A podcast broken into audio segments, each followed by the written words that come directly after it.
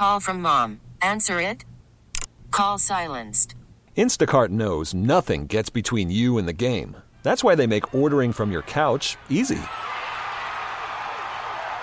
Stock up today and get all your groceries for the week delivered in as fast as thirty minutes without missing a minute of the game. You have forty-seven new voicemails. Download the app to get free delivery on your first three orders while supplies last. Minimum ten dollars per order. Additional terms apply. We really need new phones. T-Mobile will cover the cost of four amazing new iPhone fifteens, and each line is only twenty-five dollars a month. New iPhone fifteens? It's better over here. Only at T-Mobile, get four iPhone fifteens on us and four lines for twenty-five dollars per line per month with eligible trade-in when you switch. Minimum of four lines for twenty-five dollars per line per month with autopay discount using debit or bank account. five dollars more per line without autopay, plus taxes and fees. Phone fee at twenty-four monthly bill credits for well qualified customers. Contact us before canceling account to continue bill credits or credit stop and balance on required finance agreement due. thirty-five dollars per line connection charge applies. See T Mobile dot com. Now it's Gabe time. Gabe Kuhn. Gabe Kuhn was one of the great little trivial nuggets in all of football bios. His grandfather was the inventor of the Easy Bake Oven. Like a boss, the best lineman on the radio. Well, the only lineman on the radio. It's Gabe time. Game time. We're ready. The Gabe Kuhn Show, ninety-two point nine F M, E S P N.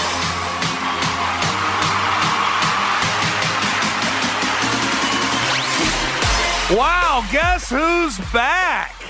Yes, yes, that would be me, Gabe Kuhn. Yes, I'm back with hopefully a tan. I have a ring on my finger now. It's it's that's that's strange, but welcome in. It's good to be back in Memphis. Although wedding, honeymoon, it was all I could have imagined. Monday, October ninth, twenty twenty-three. It's time for the Gabe Kuhn Show. I am Gabe Kuhn after my retreat to Saint Lucia for a week. People were asking me, Connor, by the way, where I was at. I thought we I thought we covered that pretty thoroughly. So to be fair to those people, it's okay. I also didn't know where you were. I, I forgot. I totally forgot. I had somebody tell me that they thought I quit. So you did not. There quit. Is, I did not quit. I am. I'm here. I'm here on a Monday, even though I had a oh a hellacious day of travel yesterday. But I'll talk about that. I'm Gabe Kuhn on X at G underscore Kuhn. seventy-one, your host, former Memphis Tiger offensive lineman. I'm alongside the executive producer. You've already heard him talk. That's Connor Dunning on X at C Dunning nine two nine. How has life been? Busy. Back here in the States. It's been great, but it's been busy. Yeah. But very, been, very good. Oh, you have been busy. I've been a busy You've man. You've been pulling those hero shifts. Sure. Yeah. Beautiful hero shifts. Yeah. Oh, we know about it's it. Been, uh, it's been good, man. nine to Welcome seven back. Radio. It's always good. Did you bring me a present? Um, My presents. That's all I got for you. I... I, I No. I would like no. to return to Cinder. I got you.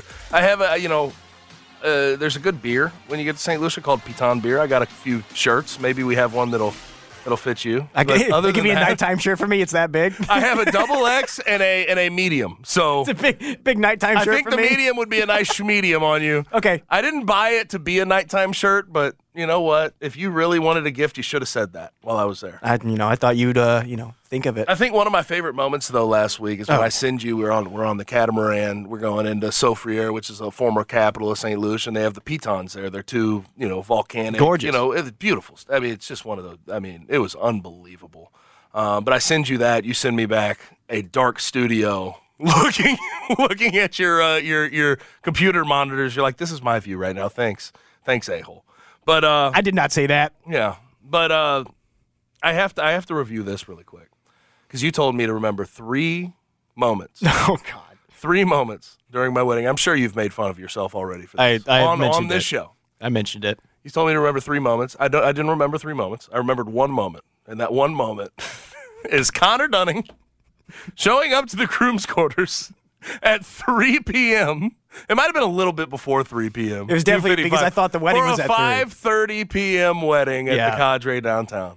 I was just really excited to see you get married. Yeah, I, maybe that's what it was. Yeah. That's what it was. You, you no mix-up on the time at all, though. You're going to stick to that story. No, I definitely screwed up the time. No, I, I thought the wedding was at three o'clock. I have no idea why. I showed up at two fifty. When I walked in, the people working the wedding looked at me like I was a crazy person. I thought I missed the wedding. I was very confused as to what was going on. I was like, oh, this is a smaller wedding than I thought. Yes. Quiet reception. I, I didn't understand There's what was happening. There's five people in here. This is tiny. He told me there was going to be two fifty. Yeah. Yeah. So I kind of crashed the, the hey, grooms and quarters. You were good in the grooms and quarters. Yeah. All I, what I will say, though, is there were I had a nice little cooler full of beer. I did all my pictures. Wanted to have a nice, refreshing uh, light beer when I got back down to the groom's quarters. They were all gone, though. Do you have any idea where they went? I plead the fifth. Okay. Okay, I'm just checking. I'm just checking. Probably didn't need any more beer. No. Nah. Probably needed to.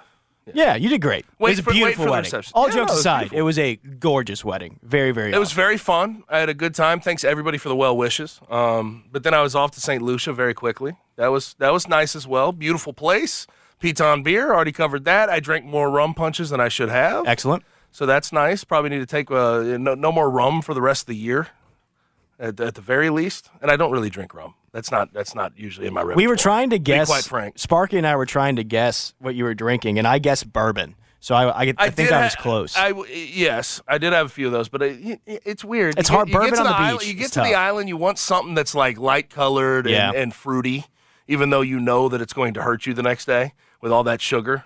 But the rum punches, yeah, it was good stuff. It was good stuff. But I'm glad to be back. Glad to be back here with you, Connor. Yeah. And you know what? I will Welcome say. Welcome back. Um, Weather getting back here is nice. I, I, I, I, as soon as I got here, it's just like fall weather. It was a gorgeous weekend. It's fall weather. Gorgeous weekend. We're we're into the fall. It feels fantastic. It smells like fall out. We're gonna have the leaves falling here soon. I love it.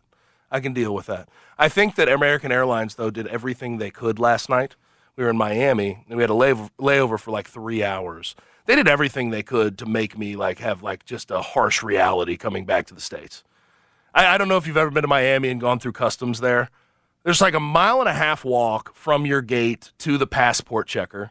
Then you have to go and get your bags and put them back in. It took like an hour and a half to two hours to just get through customs and sort of re reestablish myself in the States. That was that was not fun. It's it's a harsh reality coming back from a honeymoon. Like and it then, really is. And then we board the plane and we realize we're going to be delayed for an hour and a half. Pilot comes on the loudspeaker and he says, hey, you know, we're we're delayed. And honestly, like, I can deal with, you know, the, the regular excuses. Oh, we don't have enough fuel. We have to refuel. Uh, you know, we're having some engine trouble, although I don't really want to hear that with the plane I'm on. But we're having engine trouble. That's a good excuse. I get that right. I don't want this thing to go down. His excuse was we have four cabin lights on the right side of the cabin that are out. So we waited an hour and a half in Miami, and the four cabin lights never came back on. An hour and a half later, he comes back on and says, it's not going to be a big deal. We'll take off. It wasn't a big deal an hour and a half ago. You could, we could we could have we could have made it home. Bumpy ride on the way home, but I'm here. Glad to go. Three hours of talk on the way, courtesy of ninety-two point nine F M, E S P N, and yours truly. Feel like I've missed a lot, but we'll just pick up. We'll pick up where, I, where, where we left off here. A week six college football. I'll give you my takeaways, and it has to do with Lincoln Riley and U S C, what he needs to do to really figure this thing out. Man, I've talked about Alex Grinch and that defense for a long time, even when he, when he was at Oklahoma. It's always been the reason he can't get over the top into the college football playoff and ultimately compete for a college football playoff national championship. But then I want to relate it to where he left a couple years ago, Oklahoma. They're here, Connor. They're here. Dylan Gabriel stamped himself as a Heisman candidate, and Brent Venables, after a nasty, disgusting six and seven year one at Oklahoma, looks like he's on top of it now. Top five team in the country, five in the A P poll after beating Texas in the Red River rivalry. Uh, just, just beautiful stuff. And by the way, the, the whole defensive issues that, that Lincoln Riley had when he was at Oklahoma, Brent Venables doesn't have those issues. I'll, I'll, I'll get into the weeds there. And Mario Cristobal. I'm just going to leave it at that.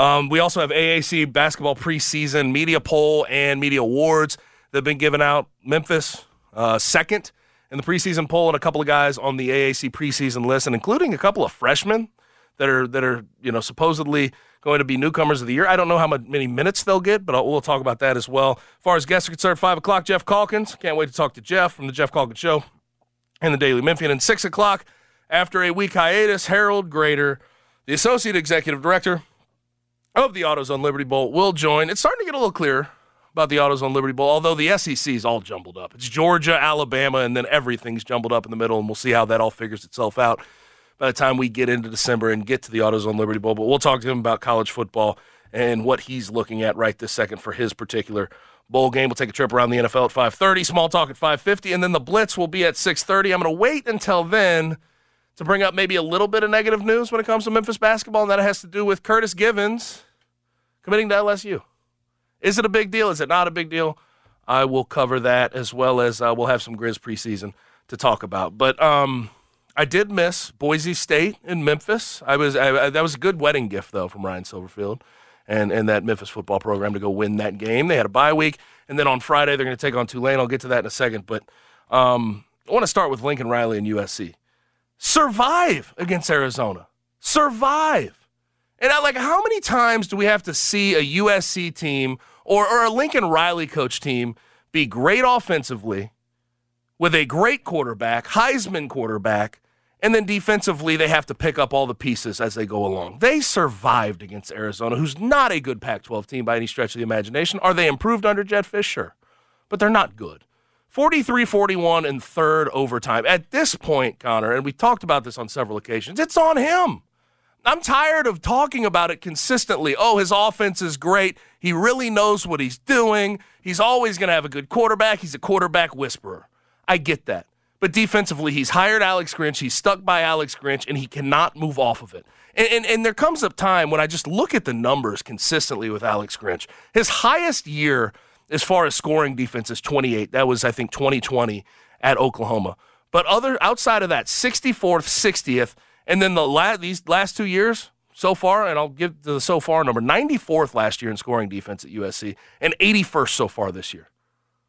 That's not good enough. You want to be a college football playoff caliber team, a contender in the end of the day. You're not going to do that with defensive numbers like that. Georgia's won the last two. They've been top ten in scoring defense the last two years. When Alabama was doing what they were doing, they were top fifteen, top twenty every single year. You have to have the defense to go with the offense in college football. I know that offense, we've we've made this transition even in the pros, in the N F L, to the Patrick Mahomes of the world. You have to have a good quarterback. You have to have a good offense to get over top. It's not necessarily a defense wins championships mentality anymore in, in football. But you still have to have a timely and solid defense to go win what you are expected to win. And right now, Lincoln Riley doesn't have that. And so far this year, this is just embarrassing with the amount of talent they brought in and the amount of money they put out there. And, you know, uh, and I always bring up Bear Alexander. He was a big guy. Um, you know, Georgia still wanted him. They brought him over. He's got a high-rise apartment in downtown L A, but they brought in a bunch of guys using the transfer portal, using their N I L money. They have an influx there. And Lincoln Riley does a good job of enticing recruits that way. To be bottom twenty-five after bringing that influx of talent and yards allowed, to be bottom twenty-five in the entire country, four hundred twenty-one yards given up a game, that's inexcusable, and it falls directly on the shoulders of Lincoln Riley. Again, I, I, I had conversations at the beginning of the year with some people saying that Lincoln Riley, if he doesn't get through to the college football playoff, we need to think about hot seat. I don't think it's there. U S C has not been good since the twenty tens have began. Let's be honest. But at some point, you have to take a weakness and try to turn it into a strength. And Lincoln Riley has not shown any, any capacity to do that. And it's got to be frustrating for U S C fans, and it's definitely frustrating for me, who's not a U S C fan, not even really a Lincoln Riley fan. It's frustrating for me to see him continue to let that spiral out of control. Well, when you just look at the the game, talking about how, you know, he's a quarterback whisperer and he's amazing on offense, but when your defense can't get the other team off the field, that doesn't really matter. I mean, they the possession for Arizona was thirty-five minutes in that game, and it was only twenty-four for U S C. So no wonder Caleb Williams wasn't able to pop off until we got the ball in his hands later toward the end of the game, because he just didn't have the ball in his hands. He wasn't giving his offense an opportunity to be successful because they could not get the Arizona offense Eight off the field. eight for sixteen on third down. Dude, they Arizona gave up was. five touchdowns to a not very good well, quarterback. And let's be well, the ba- he's a backup. Yeah, like what are we? Noah Fafita, he's like, a backup. He's a freshman. He's five eleven. Five T Ds. He had five touchdowns, three hundred three yards passing. You gave up five hundred six total yards. You only had three sixty-five. Did you win the game? Sure. But did you do enough to convince everybody that you're a college football playoff contender? Absolutely the hell not. You go down the stretch of this season, and I see multiple losses right this second if that's the if that's the effort you're going to put out at home against Arizona. You have at Notre Dame versus Utah. Then, well, as we get into November, Washington at home, Oregon on the road, U C L A, and your season finale at home. Then you have the Pac twelve championship. How the hell do I expect you to not get tripped up multiple times if that's what you're putting out on the defensive so, side of the ball? I want to ask you, do you think this is a Lincoln Riley problem, or do you think it's a Lincoln Riley sticking by his guy problem? I think it's a link. Well, ultimately, I think it's both. It's for a while, it's okay, he's sticking by the guy that he really likes. But at this point, you see the guy that you really like does not work. even if he has an influx of talent, he cannot make anything happen for you. And I understand the Pac twelve is a decent, uh, you know, a, a, a, a really decent conference this year, especially offensively, but you haven't really played the class yet. You haven't played the class of the Pac twelve, and you're still bottom twenty-five in yards allowed in the entire college football landscape in F B S. At that point, it becomes a Lincoln Riley problem. It's less about I'm sticking by this guy. You know it doesn't work sticking by your guy. It's on you now to go change it, and you can. He's got the connections to go find a good defensive coach. They have the money at U S C. They have the resources. He's not using them, though. Now, at Oklahoma, they're using resources, and I was very damn impressed with what they were able to do over the weekend. He left there, and uh, we know that they were six and seven last year with Brent Venables, and we had a lot of questions about, oh, my God, are they going to be ready by the time they get to the S E C? Same with Texas, and I'll get to that in a second. But Oklahoma's here, man. No other way to put it. A P poll, they came in at number five after beating Texas thirty-four to thirty um, with a late late touchdown throw from Dylan Gabriel to Nick Anderson, who had one catch for three yards and a T D. Good for him. Didn't get doesn't get a lot of targets, but he got the most meaningful target in that game. But Dylan Gabriel certainly is on the map as a Heisman candidate. twenty-three for thirty-eight, two eighty-five, game-winning touchdown pass. Only the only touchdown pass he threw. Didn't turn the ball over, um, but he also ran for one hundred thirteen yards. And, like, that was a weird situation. You had to look up late in that game. And I know he had, like, a long run for about forty-plus yards, I think forty-four. You had to look up late in that game and sort of pinch yourself because you're like, he has one hundred yards rushing at this moment. He's their leading rusher. But Dylan Gabriel was phenomenal. And I think that Oklahoma offense in general was phenomenal. And it wasn't about, like, they're not the most talented Oklahoma offense I've ever looked at, ever laid eyes on. That would go to Lincoln Riley and what he was able to do with Kyler Murray and Baker Mayfield and all those guys before. But their execution is pretty phenomenal. Their execution, they got in the red zone and they scored. They had four T Ds, two field goals. They were six for six once they got in the red area. That is execution at its finest in the biggest stage, in the biggest moment. And I, I'm impressed with that team. And I think also, and this goes against sort of the, the Lincoln Riley thought process and what he was able to do at Oklahoma, that defense, man. Brent Venables in year one had a lot of struggles getting his culture built and trying to get that defense to what it was when he was at Clemson. This year he has that. He has that. Danny Stutzman is sort of their, their uh, linebacker that's running all over the field, sideline to sideline. They're eleventh in the country in scoring defense. And you compare that to the guy at U S C who left Oklahoma, bottom twenty-five in scoring defense. Uh, I mean, fourteen points per game is all that, that Oklahoma's allowing right now. And I don't think they were overly awesome against Texas, but what they did, and they, they gave up a lot of yards, but what they did, if you can't limit a team because they're too talented on the offensive end, you have Quinn Ewers, Xavier Worthy, all Jonathan Brooks, all these really good pieces on the Texas side that beat Alabama earlier in the year, and we saw Quinn Ewers and the talent that he possesses and the guys on the outside possess. A D. Mitchell, another guy. When you cannot limit them, what do you have to do? You have to be timely. They were timely as hell. He picked off Quinn Ewers twice, made him fumble once, and that was really the difference in the game. They they held on to the ball. Texas was not very good with their ball security. That defense really bothered that Texas offense at times, and Oklahoma gets over top late. I, I'm impressed with Oklahoma, and I think we have to give them their flowers after this win this week. Without a doubt. It's yeah, those three turnovers were extremely timely and the difference in the game. When you look at it, that was the difference in the game, those three turnovers, taking away those opportunities from Texas, the two interceptions throw and the fumble lost. It was a you know tough game for Ewers. Yeah, and uh, last thing I want to bring up before we get to Tulane and uh, Memphis and how, you know, uh, this is this is the most important, most the most valuable matchup or opportunity this Memphis team is going to have. Mario Cristobal, can you, can you, I mean, what, what are we doing? What are we doing, brother? This is not the first time he's done some late game mismanagement of the clock. He did it in twenty eighteen when he was at Oregon against Stanford. They were up thirty-one twenty-eight, ultimately lost thirty-four to thirty-one because he decided that he wasn't going to kneel on the ball. It was second and three then. It was, you know, I mean, it was, it was third down and about eight with about forty-some-odd seconds to go. He could have kneeled on the ball. He could have ran a, a, a, you know, a play where you just sort of – and you practice this on – by the way, you know, trigger the trade. On Friday walkthroughs, you practice running off time. You have an open field behind you. You can run the quarterback back and just waste time, then take a knee and run out the clock. Instead, he runs the ball. His running back fumbles it. They give it to Georgia Tech. And about three, four plays later, Haynes King finds his wide receiver over the middle, all the way behind the defense, which is another issue, for a touchdown. And Miami, who was supposed to be undefeated going into this week in a massive match. Worried about letting someone else pick out the perfect avocado for your perfect impress them on the third date guacamole? Well, good thing Instacart shoppers are as picky as you are. They find ripe avocados like it's their guac on the line. They are milk expiration date detectives. They bag eggs like the twelve precious pieces of cargo they are. So let Instacart shoppers overthink your groceries so that you can overthink. Overthink what you'll wear on that third date.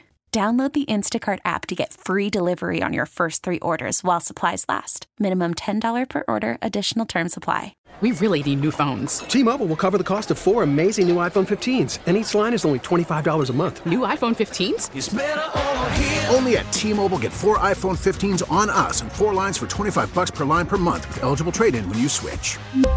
Minimum of four lines for twenty-five dollars per line per month with auto pay discount using debit or bank account. five dollars more per line without auto pay, plus taxes and fees. Phone fee at twenty-four monthly bill credits for well qualified customers. Contact us before canceling account to continue bill credits or credit stop and balance on required finance agreement due. thirty-five dollars per line connection charge applies. See T Mobile dot com. After the end of a good fight, you deserve an ice-cold reward.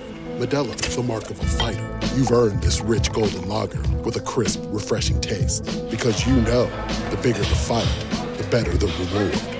You put in the hours, the energy, the tough labor. You are a fighter, and Modelo is your reward. Modelo, the mark of a fighter. Drink responsibly. Beer imported by Crown Imports, Chicago, Illinois.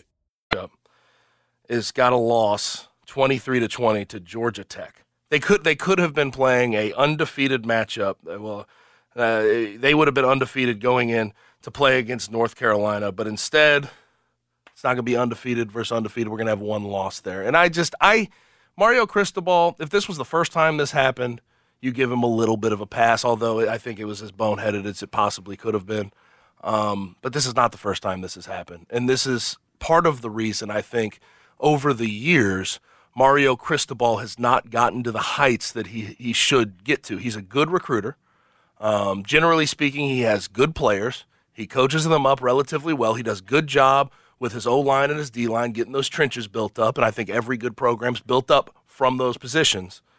But at the end of the day, it feels like there's a limit on what he's been able to accomplish, whether it was at Oregon losing the Pac twelve championship by a million to Utah and going down, or, you know, after beating Ohio State earlier in the year, or this situation right here where you beat A and M earlier in the year, you have all this momentum, you you could win a game very close against Georgia Tech, and you decide not to kneel on the ball. There's always something with him that keeps him from reaching the heights that it feels like his team's talent should reach. I genuinely don't understand the thought process between behind not taking a knee there. I, I can't see any other option that you would have.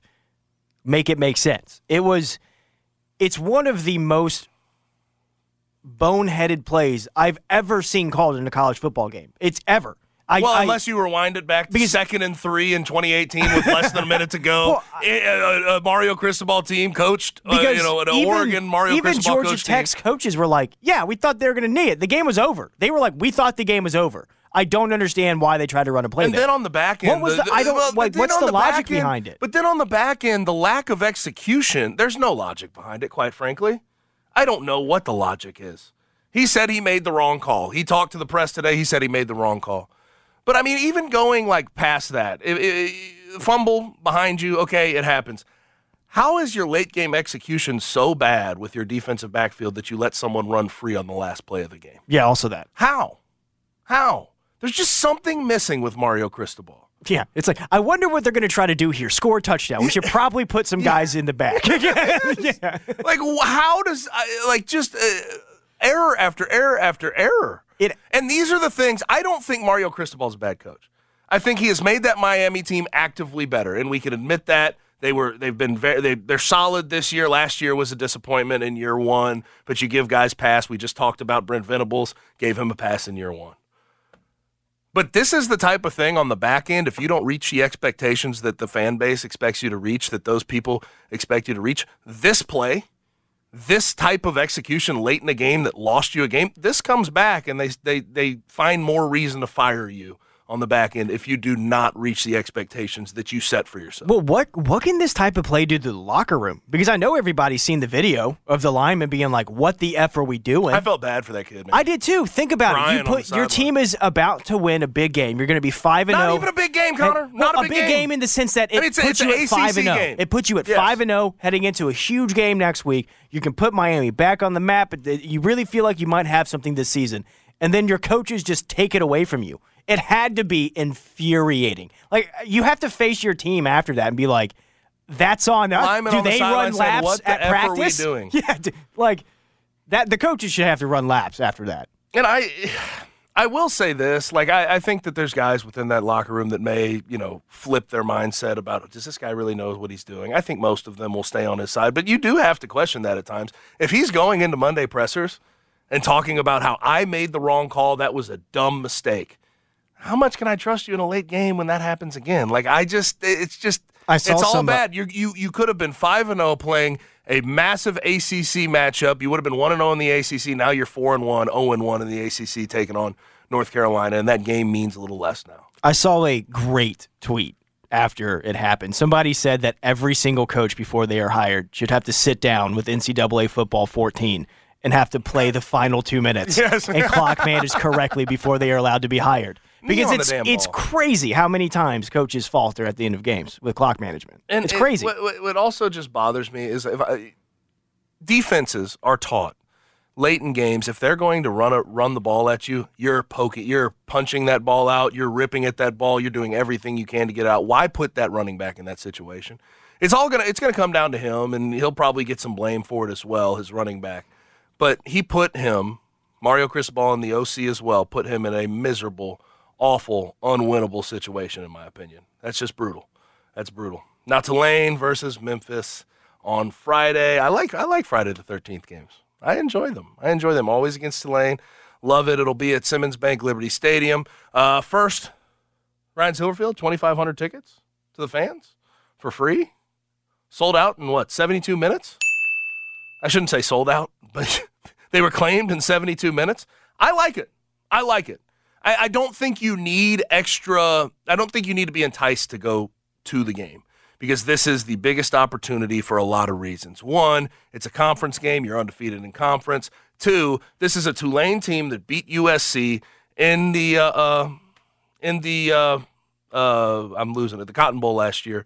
And you, you're just sort of looking at it, and you need to – basically show if you if you're the program that you want to be going forward in the group of five, the one that could potentially make the twelve-team playoff, the one that's at the top of the group of five every year, you need to go win this game. Tulane is the class of the group of five. If you beat them, you show you're the class of the group of five, at least for this season. That that in itself shows me it's the biggest opportunity of of this year. And you could talk about S M U late in the season, but we'll see what it looks like by the time we get there. But also, I mean, on top of this, this is the fourth of six home games. Win together promotion has worked so far. They beat Boise State. You get your free game to uh, Tulane. Uh, you only have two more home games after this. It's it's an important opportunity for this program that I think they need to seize. And uh, I, that part of that, I don't think you need to get enticed by Ryan Silverfield buying twenty-five hundred tickets. But I'm glad to see that he bought those. I think it's a good show of of care. Um, and, and show of good faith to the fan base who's who's tried to stick in there. And this, I mean, hopefully these are a lot of people that have never gotten to attend a Memphis football That's my game hope. for uh, one reason or another. Hopefully they get into the stadium and see a good game. Yeah, because Friday night Memphis games, I told the story last week uh, when you weren't here, but my first ever Memphis football game was a Friday night game, and I will never forget it. It, it was so much fun to go to, watching D'Angelo Williams play football. So I hope that uh, a young Memphis Tiger fan out there gets that experience against Tulane. Um, my hopes for the team, and we'll continue to break this down as the week goes along before we get to Friday. My hope is we see another Seth Henigan game like we saw against Boise State. Right. He became a reason that they won that game. He's not turning the ball over. He looked very good. He was comfortable with himself, made some good throws, and had two T Ds, no interceptions, two hundred sixty yards. They ran the ball relatively well. I think this is a different, completely different team opportunity that you're going to get against Tulane. Uh, one thing I think it's going to come down to is this O-line keeping him upright. There's a lot of guys along that D-line for Tulane that have two-plus sacks. Uh, Patrick Jenkins is one of them. He's an interior D lineman. He is a great pass rusher from the interior D line, about six one, three oh five. They're going to have to keep those guys off of Seth Henigan by all means necessary. I don't know if they're going to be able to run the ball the same way they did against Boise, but keep Seth Henigan upright, and I think good things can happen just like they did in the Boise State game. Get Rock the Rock. Yes, your guy, Rock Taylor. My guy. And by the way, you know, Demir, Demir Blankham-See, he's starting to wake up a little bit. We talked about it before I left. He, you know, got more targets than catches. Yet again, he gets a lot of targets. He shows that he's open a fair amount, but he had that deep ball down the middle of the field. That's what you want to see. You want to see more explosion from him, and I think we finally saw that in that Boise State game. Right. So hopefully we see more of that coming up this weekend, but a massive opportunity for Ryan Silverfield and the Tigers coming up on Friday versus Tulane. Now, we have a lot to get to on the other side. A A C basketball preseason poll comes out. Awards come out. Grizz preseason, Sunday night football was miserable for the Cowboys, all that and more on the other side, ninety-two point nine F M E S P N.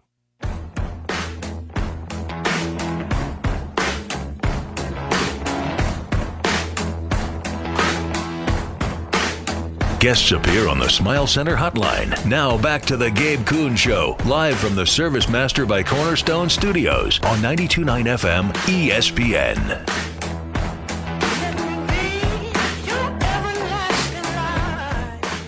Back in on the Gabe Kuhn Show, ninety-two point nine F M, E S P N, the return. Now, basketball season's sneaking up on us pretty quickly. We have the Grizzlies starting on the twenty-fifth. We have some preseason we'll talk about in a little bit. But the Tigers will start up on November sixth, relatively soon, less than a month away, against Jackson State. We do have the uh, A A C Media Day going along right now. And the preseason poll has been released. No surprises, right? Like, we shouldn't be. There's no need to take it as full disrespect. Florida Atlantic was a Final Four team last year, and they're bringing back just about everything. Elijah Martin uh, in particular. I mean, you, you just look at what they're able to do and what they were able to do last year. I, I, I, John L. Davis as well. Uh, both those guys are picked to be co-players of the year in the preseason. You understand continuity. You understand Dusty May's still there. It's fair to have Florida Atlantic thought of so highly. Now Memphis right outside at number two. Then it goes Tulane, U A B, East Carolina, North Texas. I think the A A C, we've talked about this several times, Connor, it's going to be a fight for number three. I think number one and number two are damn solidified at this point, and then we'll see who can fight it out for number three, right? Like, I think Tulane's fine, although no Jalen Cook anymore. U A B should be solid. Andy Kennedy's still there. Uh, East Carolina, we'll see. But in North Texas, I think will take a little bit of a fall because Grant McCaslin's off to Texas Tech at this point. But um, I think one and two are solidified. I think it's very easy, though, and I've made the case several times this offseason, to put Memphis right there on the same one A, one B with Florida Atlantic. And it, it obviously, I get Florida Atlantic has the continuity, and they have a good coach, and they were at the Final Four last year. But the Tigers, even with that team last year, which I think is was less talented, quite frankly, than the team they're going to put out on the court this year, they were one play away, one timeout being called away from potentially winning that game and maybe being the team that could have made that magical run into the Final Four. So it is very, very damn close. Um, and, and I like what this Memphis team possesses. If you look at the uh, preseason awards, first team, um, it was Javon Quinterly is the uh, lone Memphis player that's on first team alongside Jalen Forbes from Tulane, John L. Davis and Elijah Martin, again, co picked to be co-preseason players of the year from Florida Atlantic, Eric Gaines uh, from U A B. The second team, the only uh, only Memphis player is Jordan Brown.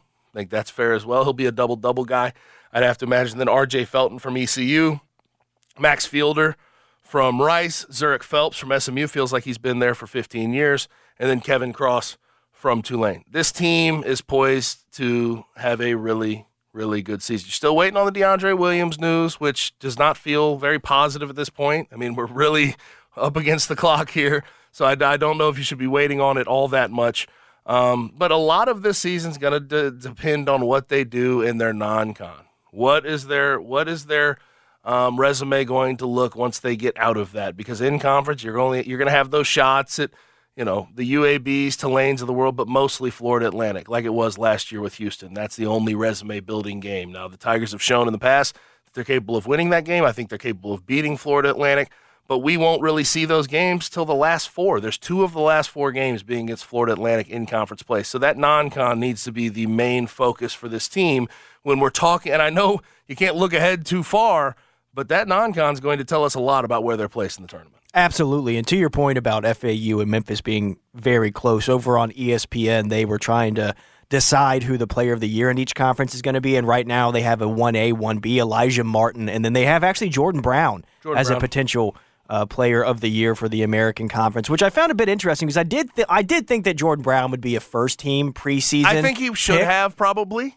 Uh, that him being the but, second team I thought was a bit of a surprise, but I did think that everything else made sense. It, the The, the freshman team, sure, okay, you know, maybe. Maybe they might make that team. I'm not sure how much playing time they're going to get, but uh, I thought that everything made sense with because Memphis absolutely has an opportunity to jump F A U, but they got to win the games you're supposed to win. Take care of business. Yeah. Now, Eric Gaines, I think, you know, like, and obviously it's, you know, based on position, so maybe that's right. why I, I don't know how it works, but Jordan Brown, I think, could have been first team, but Eric Gaines should have a really big year with U A B, and Jalen Forbes has been a mainstay for Tulane for a for a while now.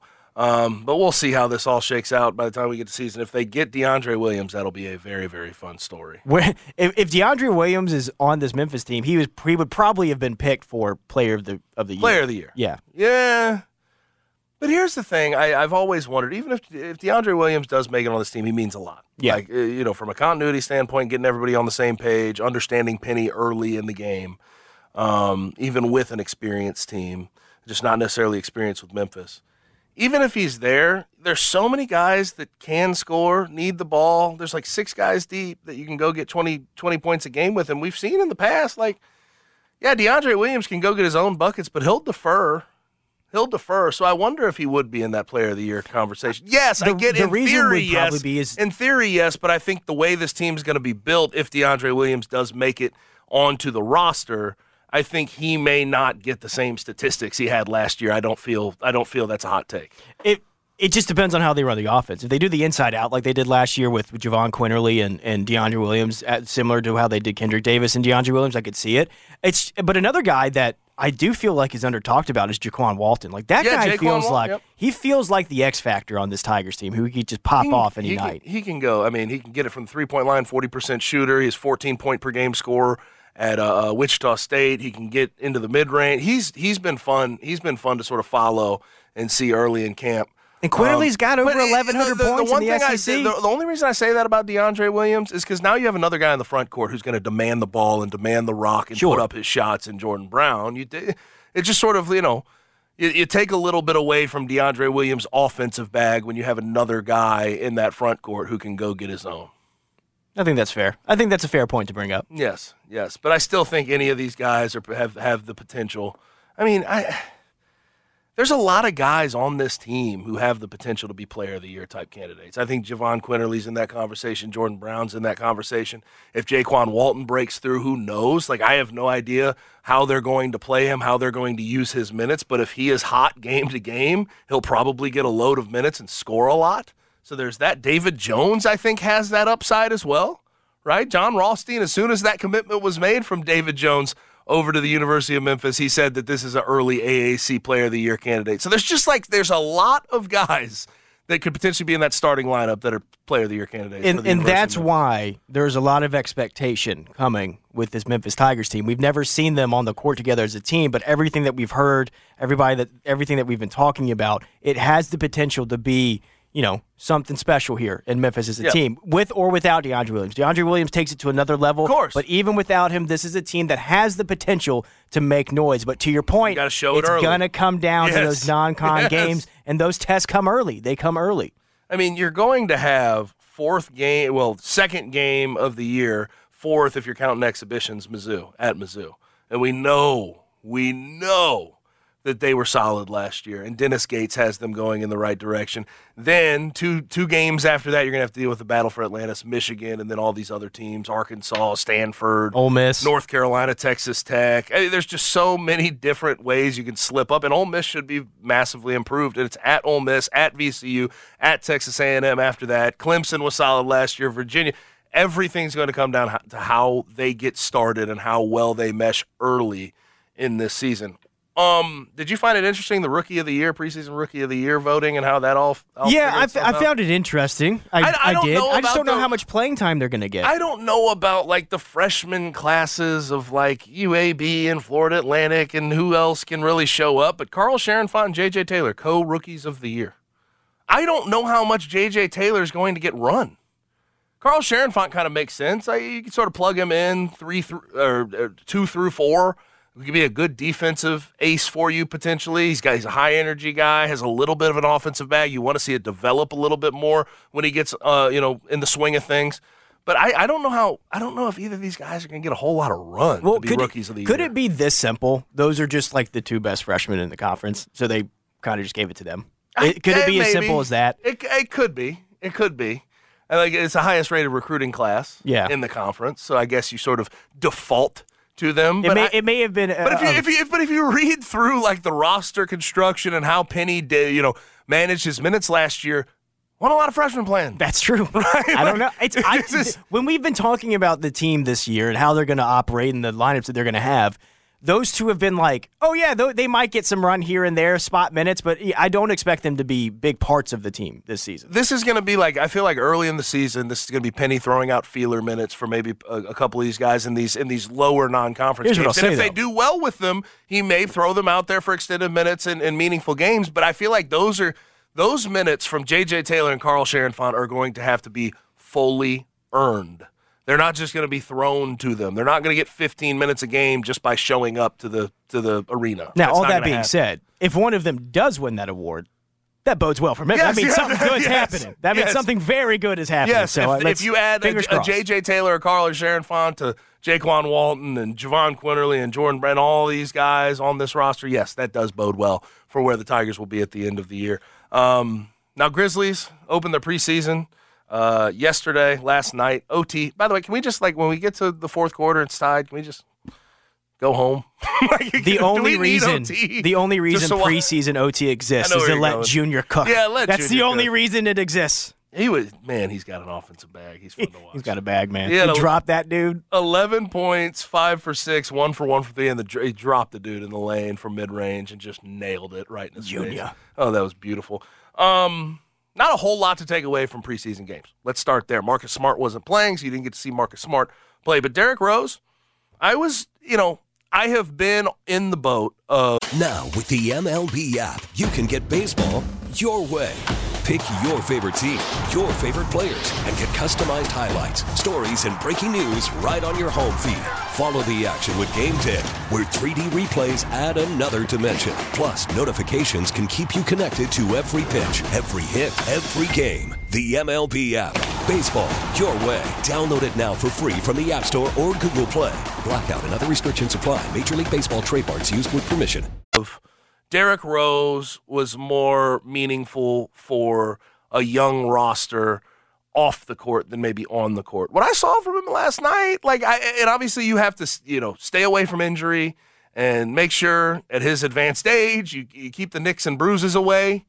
But thirteen point six for eight, one for one from three. Good distributor, still look good. Still has a little bit of athleticism when he wants to use it. He's a bit spry. Good, good, good finish around the rim early in that game. He's got that floater. Um, he's got the floater. Like that's Derrick Rose. Maybe I mean, just sort of looking at one game of preseason, looks like a guy who could who could potentially be a nice rotational piece at point guard. Yeah. Early in the season, right. Once Ja gets back, I don't know where the minutes are going to come. You need you need him for the early part of the season. That first twenty-five games is going to be the most important part of Derrick Rose's season. Like, if he can get you through that first twenty-five as a backup, that that's a huge win. That's a huge win there. And I will say, uh, I did want to ask you, did you see some of the comments that he made last week during media days and things yeah. like that? Any any thoughts on those? Yeah, it's it's just interesting to see him back here. And he's still, even after the game last night, the comments he was making with Rob, like in the postgame, it's like he's still, it still hasn't hit him.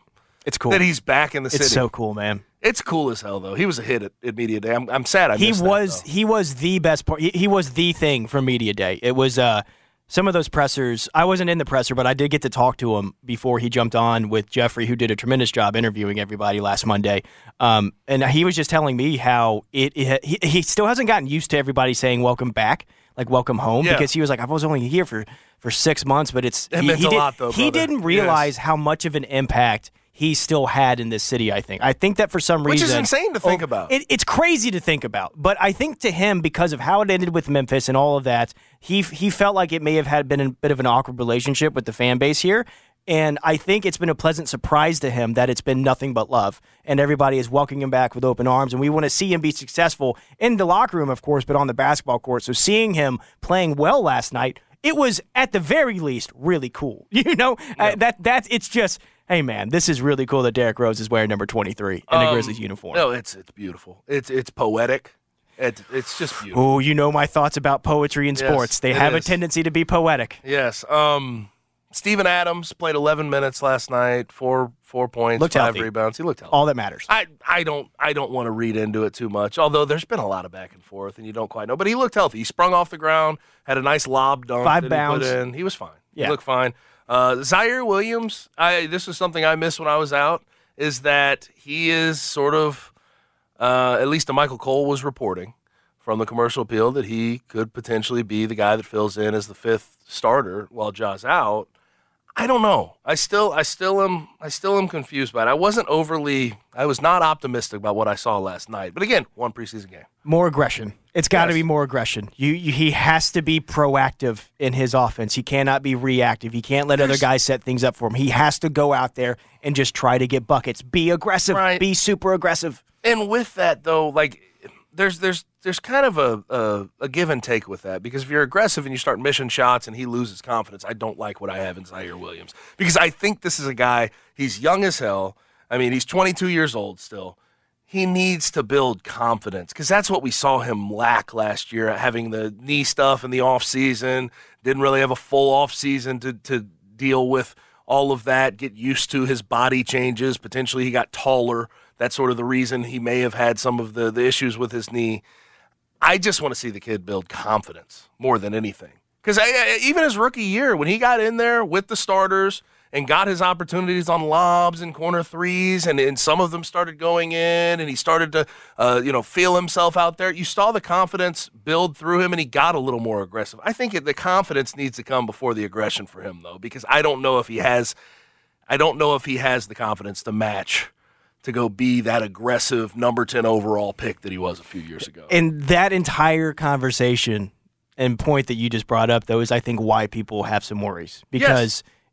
at this point in his career, you would hope that that confidence is already there, even though he had a tough season. But top ten pick, he's got to be that guy. He can't just be the lob catching, hit two or three no. threes a game. You have to be a You plus defender, and you need to well, be... Well, you could be that guy, just add the be a be a defender at yeah, the same time. Yeah, you, you've got to just be there. He's got to be more aggressive on the defensive end and on the offensive end. I still think that Z has the potential to become that.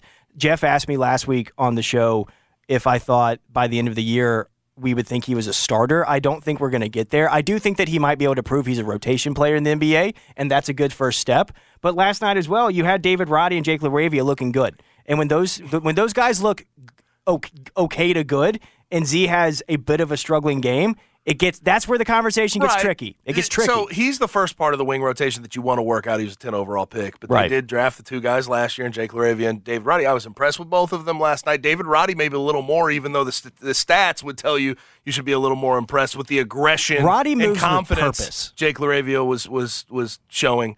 And he does move with purpose, and I think he's a more well-rounded player at this particular moment.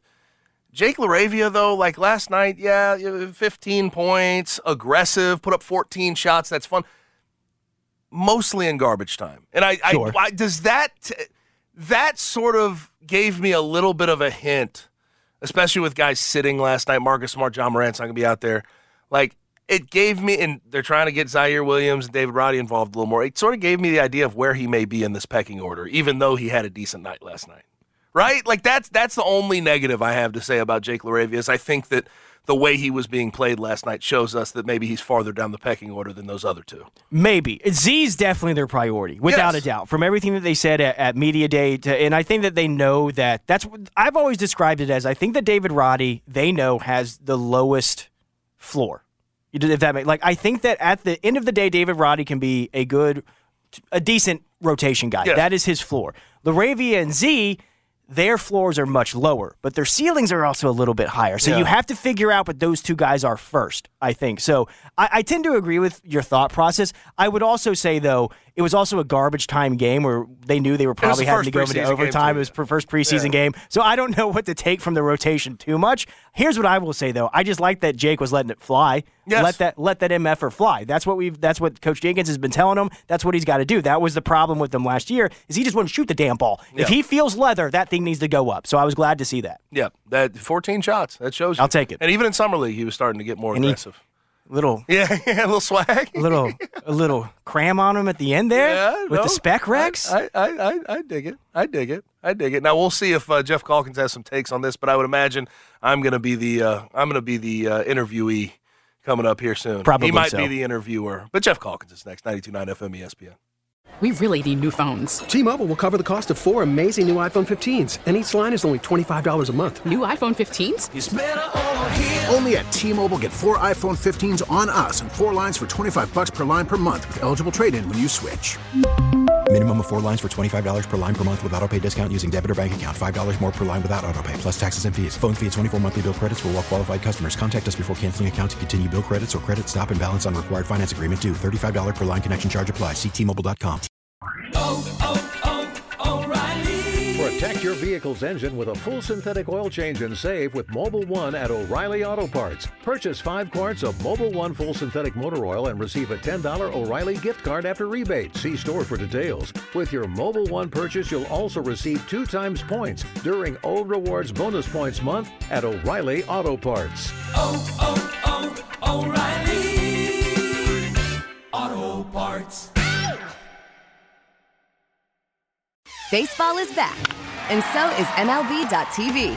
Watch every out-of-market, regular-season game on your favorite streaming devices. Anywhere, anytime, all season long. Follow the action live or on demand.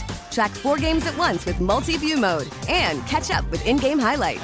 Plus, original programs, minor league broadcasts, and local pre- and post-game shows.